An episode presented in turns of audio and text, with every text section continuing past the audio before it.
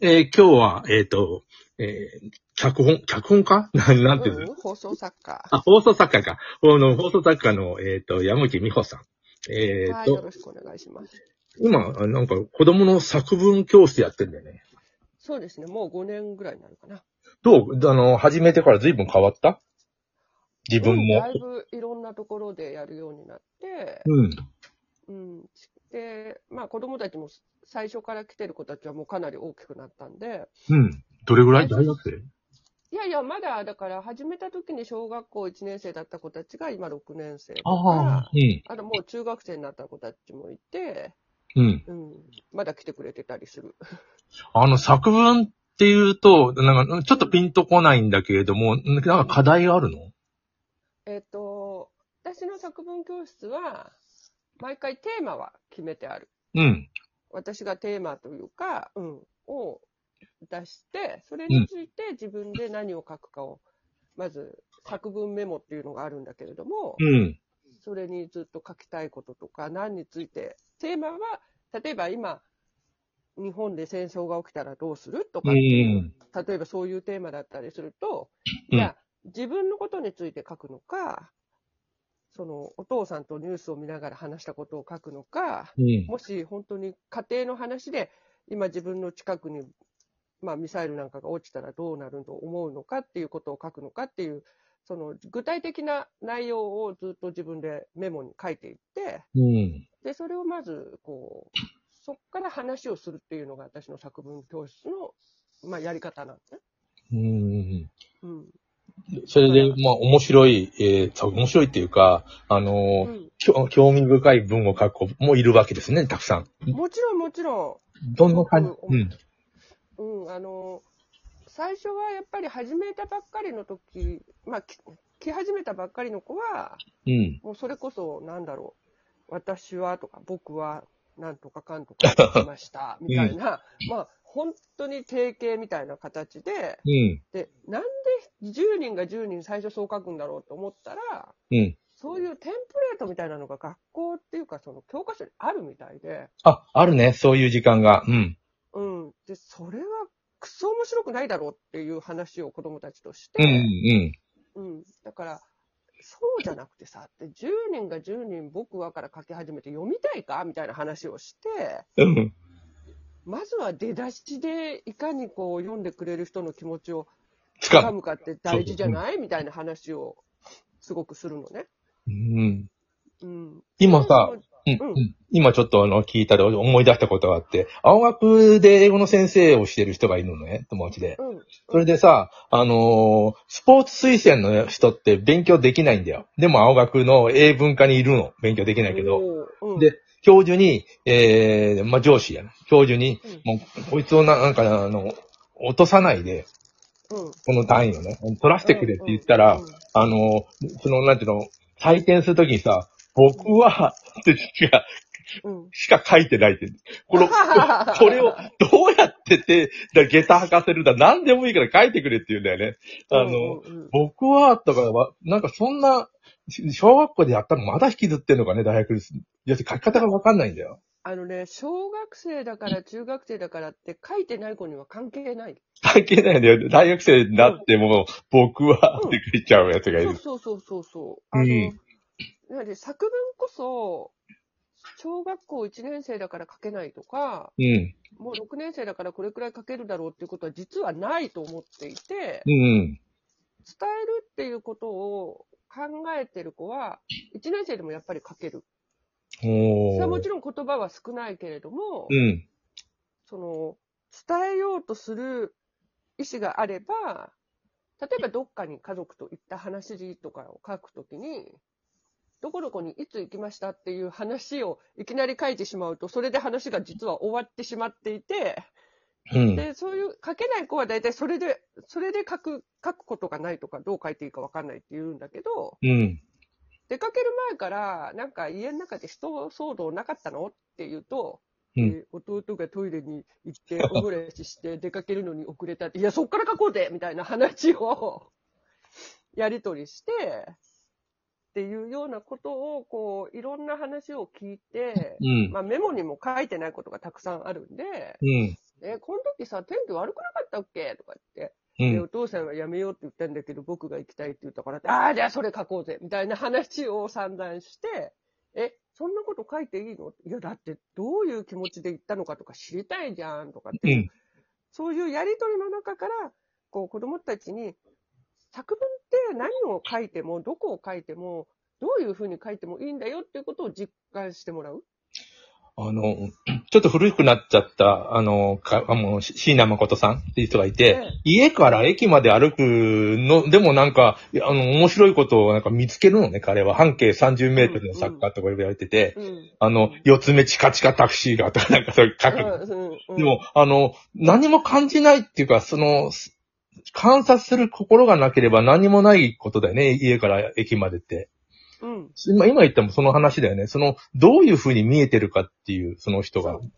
で、観察してなくても目には映っていて、何も考えてないって絶対それは嘘で。むちゃくちゃ考えるよね。で、思うことはいっぱいあって、ただ、子供たちは自分の気持ちを書くのが実は多分10人いたら8人ぐらい書きたくないんだよね。ああ、なるほど。作文のうまい子はやっぱり、自分がその時どう思ったか、これを見てどう思ったかっていうのを間にやっぱり入れていったりすることがうまいから伝わるんだよね。よく言われるっていうか、文章書くときにね、あるのは、人が読みたいのは自分が一番話したくないことだったりするっていう。そう。いかに血を流すかっていうのが勝負で、でも誰が見たって、何を、つまんないことって別にね、どうでもいい話じゃない。でも、本当は知りたいことがあるんだよね、読む方は。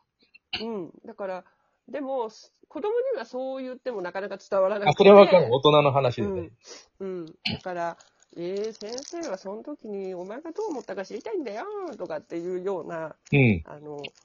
っと話が前後するけど、私の作文教室は、はい、なんとかさんよく書けましたね、みたいなことは言わず、なんかこう、寺子屋のように、ごちゃっと、話しながら進めていくし、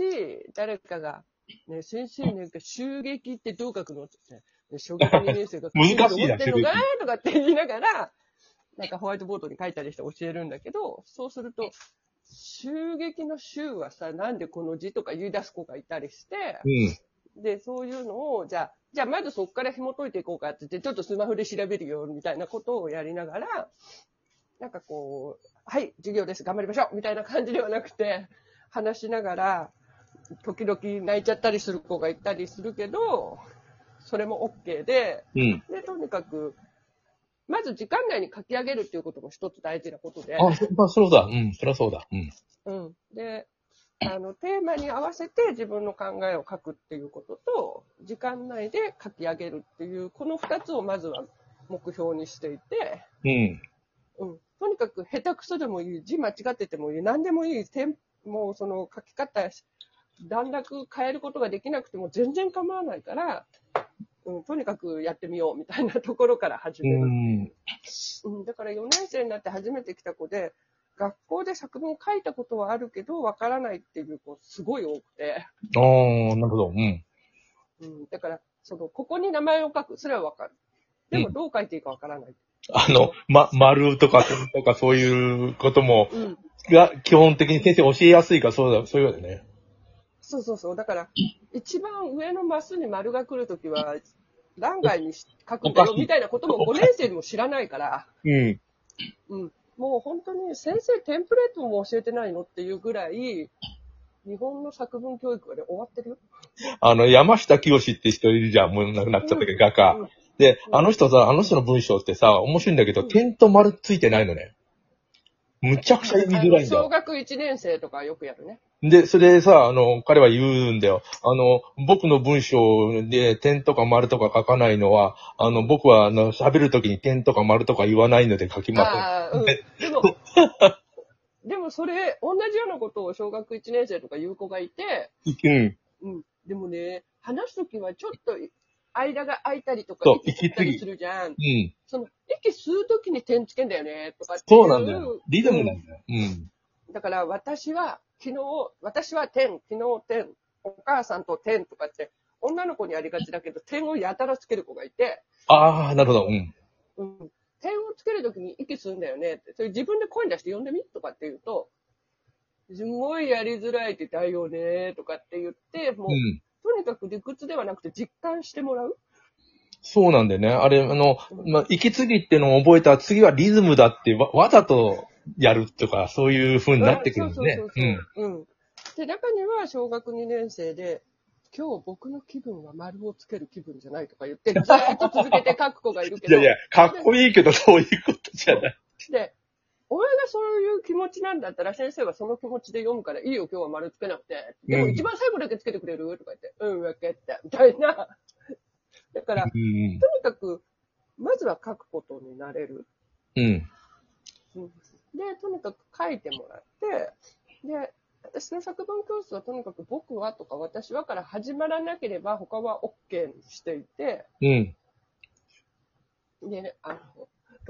なんかこう、中には私が、この言葉はちょっとおしゃべりみたいだから、ちょっとこういう風に変えようかって言って、赤を入れた瞬間で泣いちゃう子とかもいたりして。ああ、すごいな。うん、なるほど。うん。で、学校の先生にも罰をつけられたことがないと。うん。なんでって言って、書き直したら丸にしてくれるから、こういうなんか罰みたいなやつは嫌だとか言って泣かれちゃったこともあるし。ああ、親になんか嫌だな。うん。作文から、なんかいろんなことが見えてくるというか。そうだね。その人の環境まで分かってくるね。間違えることが怖いっていうような。そう。そういうこともあるんだけど、でも、本当に、今でこそ、だけど、最初は名前しか書きたくないということがいて、うん。俺名前しか書かない。OK、分かった。じゃあ名前を先生が惚れ惚れするぐらい綺麗に1時間前に。あと3秒だからまた続きやりましょう。